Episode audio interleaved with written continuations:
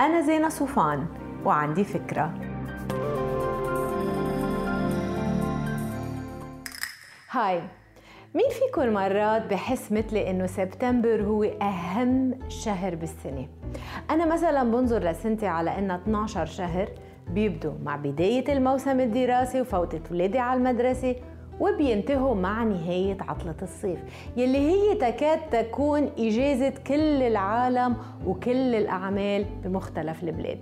بحب عقلي حس إنه السنة هي فترة زمنية لتحقيق أهداف معينة وإنه المكافأة بتجي بآخر هاي السنة على هيئة عطلة مستحقة.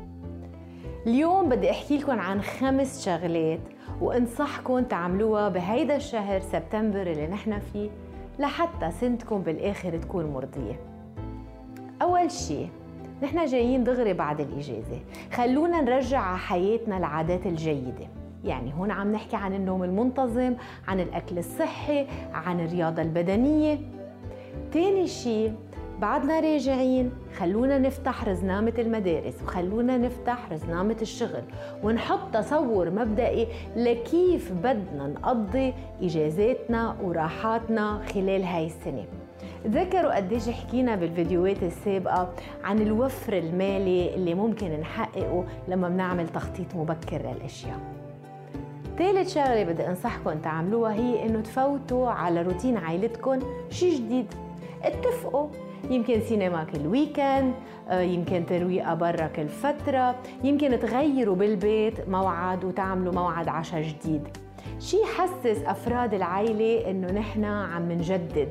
دايما التجديد له وقع إيجابي على النفوس.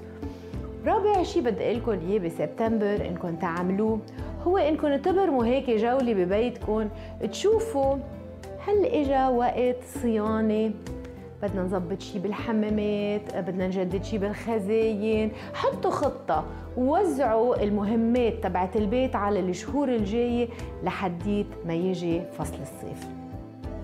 خامس وآخر شيء بدي لكم عنه هو إنه تفضوا ساعتين بسبتمبر وتراجعوا مسيرتكم المهنية.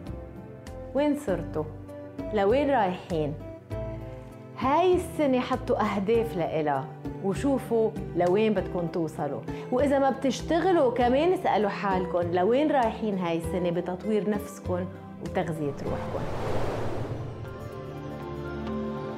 ما تنسوا تعملوا download للفكرة تعطوها rating وتساعدوني بنشرها. bye